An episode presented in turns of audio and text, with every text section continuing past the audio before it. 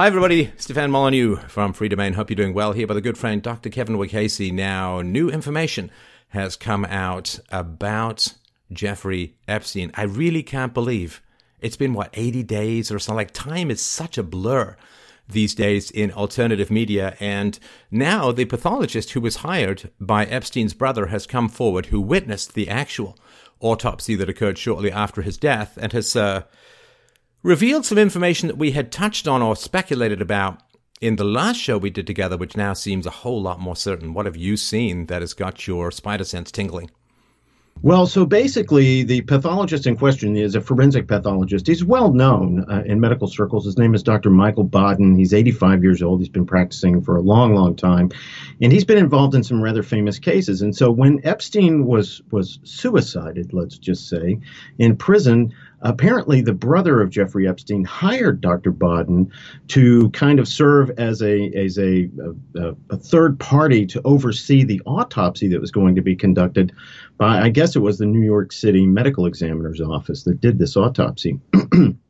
And this is something that Dr. Baden has done many, many times in the past for many famous uh, cases and celebrities. He's he's a hired expert who will come in and either review the findings post facto after the after they've been done, or he will witness the autopsy as it's being done, which is what he did in Epstein's case. And he's he's now, like the prison guy right? So so when there's a prison riot and so on, and like half a dozen prisoners end up dead, he's the guy you call. So he's not just really yeah. good at figuring out how people died, but he is specifically focused on the prison environment and has been for, well, almost as much time as I've been alive. Oh, I think about 50 years he's been working on this. So he is the guy, which is why I guess the guys who have a lot of money, like Epstein's brother, decided to hire him. Yeah, he's a forensic pathologist. I'm not so certain about the prison thing. I know he said in one interview that I saw that he, he helped with the prison um, um, outbreak or prison deaths that occurred years ago.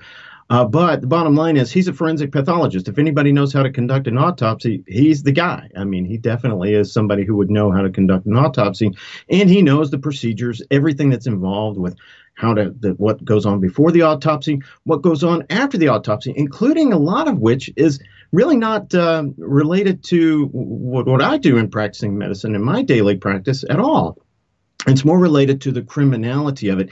And he touched upon that as we'll get into. I'll get into that here in a little bit about DNA under fingerprints and on the ligature that was that was used to choke Epstein. But what Dr. Baden came up with, the last time you and I talked, Steph, there was some real uncertainty about what exactly had happened with Epstein's neck.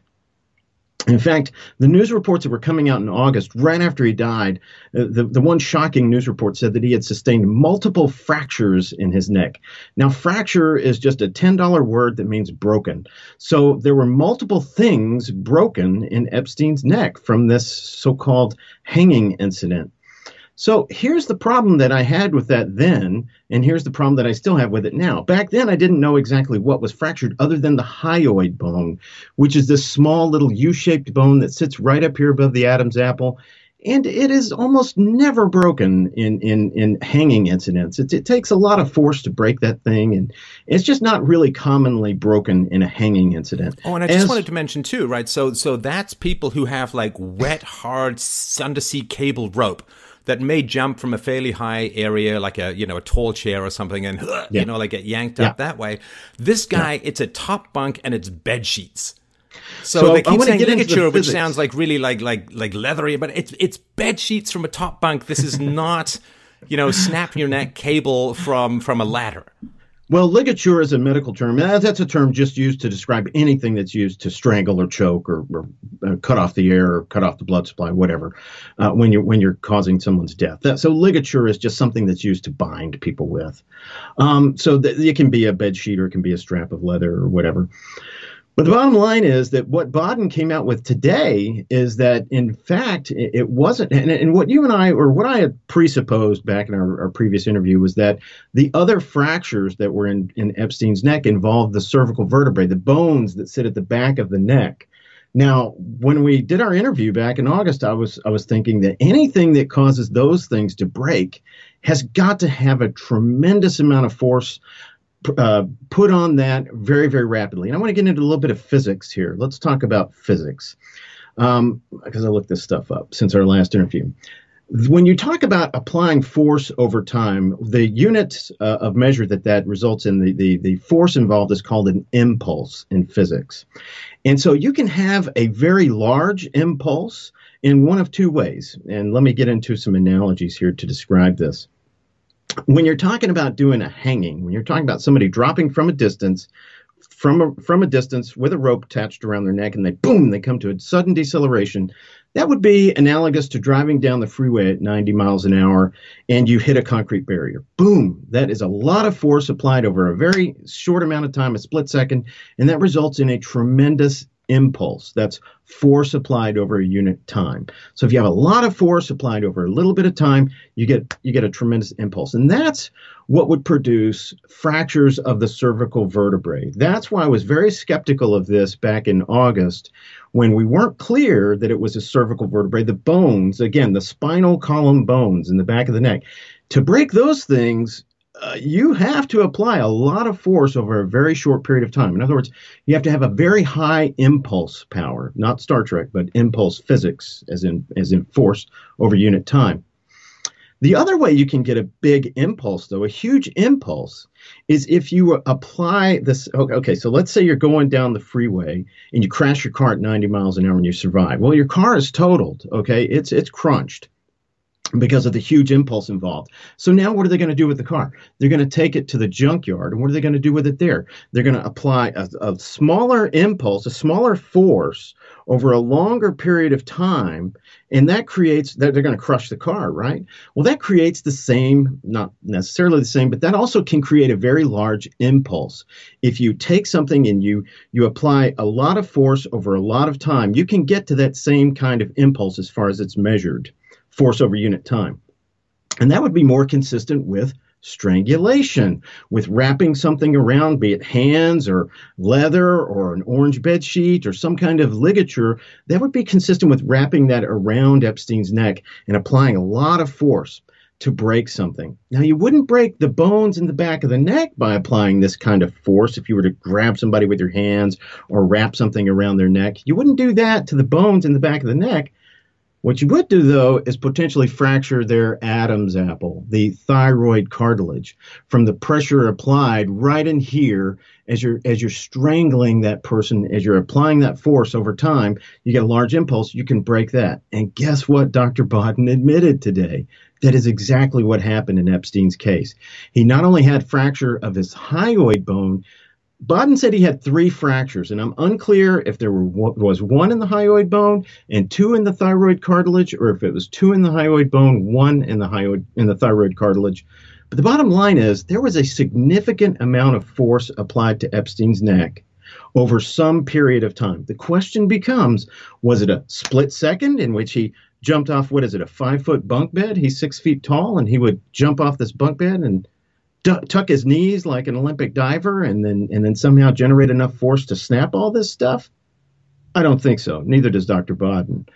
Or is it more likely that someone had to apply a lot of pressure here, uh, a force over time, again, an impulse, achieve a lot of force over a lot more time, but enough to cut off his airway, cut off his blood flow, and then break those those cartilages, break the hyoid bone and the thyroid cartilage that seems very, very um, likely in this case. And in fact, Dr. Baden admitted in his uh, uh, interview on Fox News, it was a 10 minute interview. I highly encourage everyone to go watch it. It's fascinating. He, he, I think beyond the shadow of a doubt, he believes that this was a, he calls it a homicide, uh, whatever, a homicide. It, it, he, he feels that Epstein was murdered. It's clear. And so do I. I think that Epstein was absolutely murdered.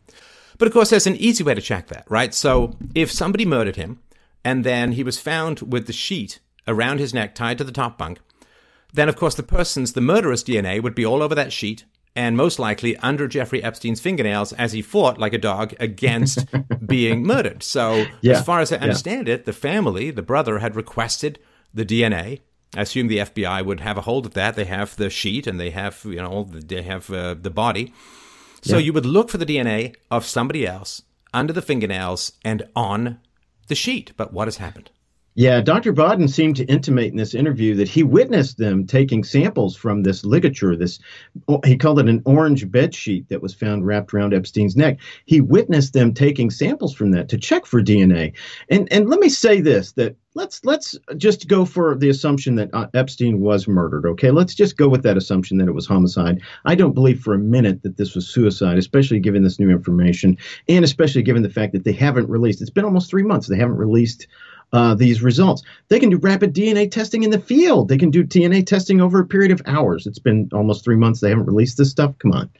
Um, so let's uh, let's just proceed with the assumption that he was murdered. How do you kill someone by strangling them instead of him hanging? Well, I would submit that that's going to be at least a two, maybe a three person job.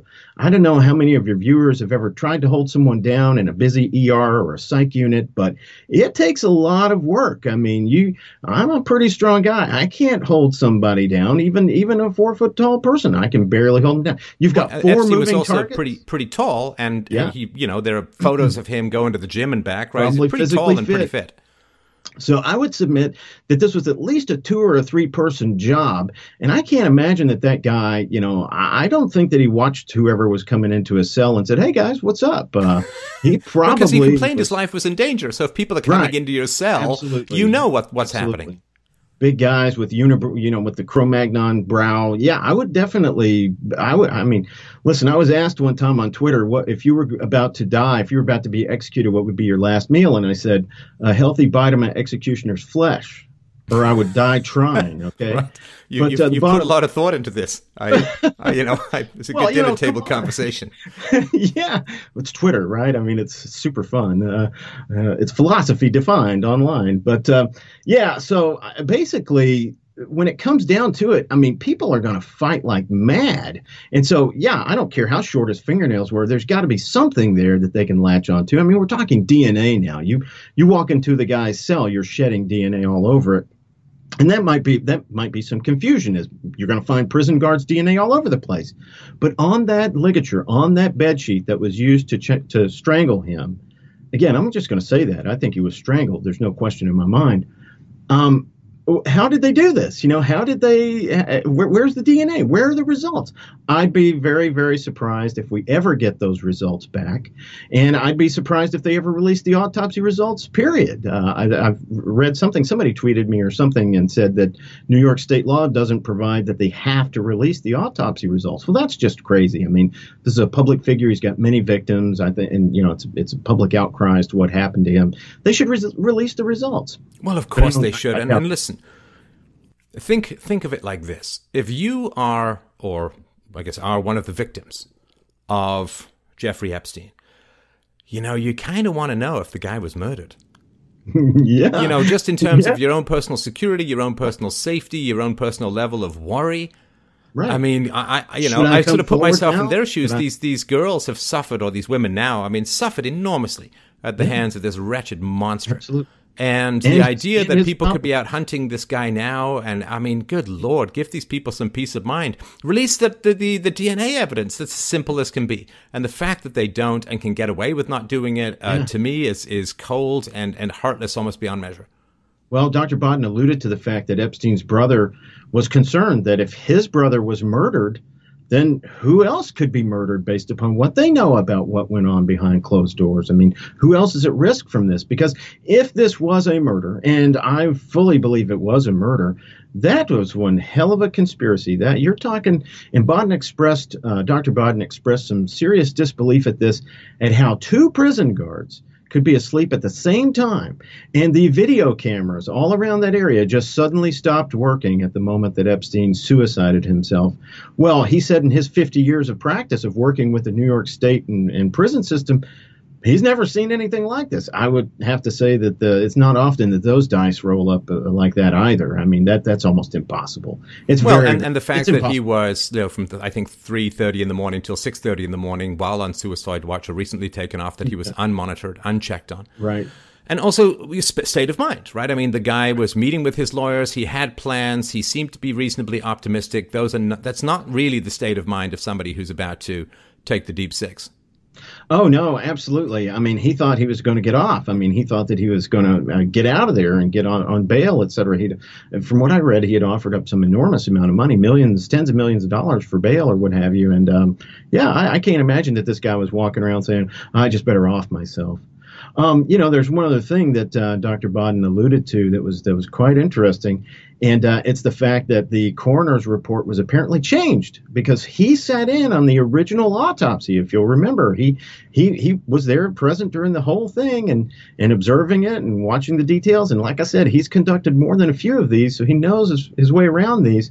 And apparently, they had come to the conclusion that you know, this this wasn't really uh, there wasn't enough evidence to prove that it was suicide at the initial take. They didn't have any evidence that pointed to suicide, so they left the initial. You know, there's a cause of death and there's a manner of death. The cause of death is asphyxiation, basically. He, he was strangled or hang, hung himself or strangled. It, it, choked off his airway and it, and it killed him. The manner of death, whether it be suicide, homicide, accidental, what have you, that's a whole other uh, scope. And what he said was that the initial autopsy, after conducting this, they couldn't really determine uh, what the manner of death was. And then suddenly, out of the clear blue sky, boom, suicide. Uh, it was announced in, a, in a, a, press release, I think a couple of days after you and I did our first uh, talk about this online. Uh, it was announced in a, in a press release that, oh, it was suicide, or 90%, 99% certain it was suicide. Well, Dr. Baden wants to know, uh, Epstein's brother wants to know, and I want to know, you want to know, I think everybody wants to know what evidence led them to conclude that it was suicide? Well, I think the answer to that, obviously, is none. right. No, come on. Look, if they it's have like exonerating the evidence, they know that this is a big concern of people. And if they right. have exonerating evidence like, hey man, there's no DNA, independent testing on the sheets and so on, they could they could right. dispel at least that to some degree. But of course, if it's suicide, the investigation pretty much stops, right? If it's ruled as right. a homicide. If it's ruled as a murder, then what happens? Well, you start to subpoena, you start to examine records, right. you start to put people under oath, you do a full on criminal inve- investigation. Uh, what happened to the guards? What happened to the video camera? And all the other things that seem to point towards something pretty nefarious. Right. And they don't want that particular investigation to go forward because I think everybody understands that it's going to lead to some pretty deep pits of power. Yeah, and I think it was uh, Rudy Giuliani I saw right after this all happened who said that, um, you know, even if they investigated it, it's going to be a very short investigation. I mean, we're talking about a few hour time window here. You're talking about he was in a known place. I mean, you have there's not only so many witnesses to, in, to interview and, and, get your corroborating stuff. So it'd be a very short, it wouldn't be a, you know, a Robert Mueller investigation at all. So it would be fairly easy to undertake, but the results would be devastating. I think, I think we can agree, agree on that. Well, and it's a lot easier to stop the avalanche when it's a snowflake, right? Than when yeah, it's uh, right. something like 10 trains side by side, right? So right. you want to stop the investigation from getting going because if it turns out, of course, that there's something nefarious going on in the prison, then you have to start widening the scope as into who contacted, who ordered, who set this up and so on. Now, have you seen, let's really dip into some theorizing here because I've sure. seen, and I'm sure you've seen, other people have seen, this theory, and it seems to be based upon the shape of the ears and so on that it wasn't even Epstein who was removed from the prison. Have you have you thought about any of that? Have you followed any of that up? Uh, no, I think. Okay, that, good. Uh, well, if, we'll just we'll just acknowledge it, and, and we don't know, but that's certainly there for people to examine if they want. I'm pretty certain the DNA tested uh, Epstein probably did it, and uh, if nothing else, I'm I'm sure that Dr. Baden would have had his own questions and his and Epstein's brother, unless they're in on it. Uh, in in if case if that's the case, if they're in on it, then why are they pursuing these other? Uh, yeah, yeah, no, I, I wouldn't think that's going to be the case. All right. So yeah, I think that conspiracy, you know, Occam's razor uh, being held, all things being considered, the simplest explanation is the best. I think Epstein died. I think that he was murdered, and I think we're never going to get to the bottom of it. But I think that a lot of people are breathing easier since that um, very fortunate suicide occurred. Yeah, yeah. It would For be me, interesting to see who had visited him and and uh, who yeah. had access to him. And uh, yeah. but as you say, they hold the information. They're not le- legally obligated to release it, and of course, uh, you can change records whenever you want. So, I mean, I'm with you, man. I, I think that the guy was was offed, and yep. Uh, I, I mean, this is about as clear as as things can be. And uh, yeah, we'll we'll see that the people in power can do whatever they want to whoever yeah. they want, even uh, even in a prison. And maybe he was arrested and put in prison so they'd know exactly where he was. You know, that's what really, really ticks me off is that they're probably going to get away with this. Sure. I mean, they will absolutely get away with this, even in a day and age where we have not only the internet, which is, you know, the, the modern Gutenberg press, but we also have people like you, uh, alternative media, bringing the truth. And yet, in the full light of day, Adam Schiff can, you know, deny uh, Republicans the opportunity to question the only person who's a witness so far in this impeachment scandal. And at the same time, they can absolutely just throw this under the rug and pretend that it never happened. It is absolutely ridiculous. And I don't know what the answer is, but I, for one, am pretty steamed about it. Right. Very. Well, I appreciate your analysis and your thoughts. It clears up some things for me. And you want to mention to people your uh, website, your most recent book, and, and where people can find you online. Sure. Uh, I have a, a healthcareonomics.com as my blog. I've written a couple of books. The first one is The Guide to Buying Health Insurance and Healthcare. It helps people save money uh, on their health insurance and their healthcare. The second one is a collection of a thousand funny ways. Uh, it's called Healthcareonomics, a thousand funny, a thousand crazy ways the American health insurance industry controls the American healthcare system. And um, I have Twitter account, uh, Healthcareonomics on there. I'm on Parlay or Parlor, uh, Healthcareonomics on there as well.